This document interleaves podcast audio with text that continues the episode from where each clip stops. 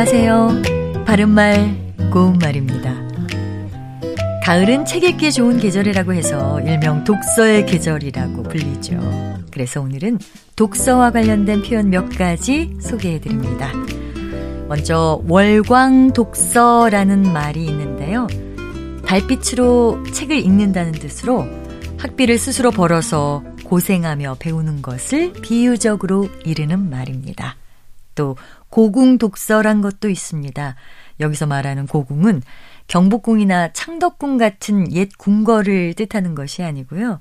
구들고, 다할 궁자를 써서 매우 곤궁함을 뜻합니다. 그래서 고궁 독서 하면 어려운 처지에도 기꺼이 글을 읽음을 의미합니다. 그리고 역사 속에 나오는 사가 독서가 있습니다. 조선시대의 유능한 젊은 문신들을 뽑아서 독서당에서 공부하게 하던 일을 말하는데요.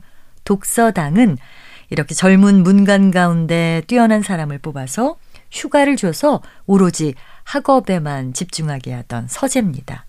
우리 속담에도 독서 단계가 맹자월 한다란 말이 있습니다. 서당에서 3년 동안 살면서 매일 글 읽는 소리를 듣다 보면 개조차도 글 읽는 소리를 내게 된다는 거죠. 어떤 분야에 대해서 지식과 경험이 전혀 없는 사람이라 하더라도 그 부분에 오래 머물게 되면 얼마간의 지식과 경험을 갖게 된다는 것을 이르는 속담입니다. 바른말 고운말 아나운서 변희영이었습니다.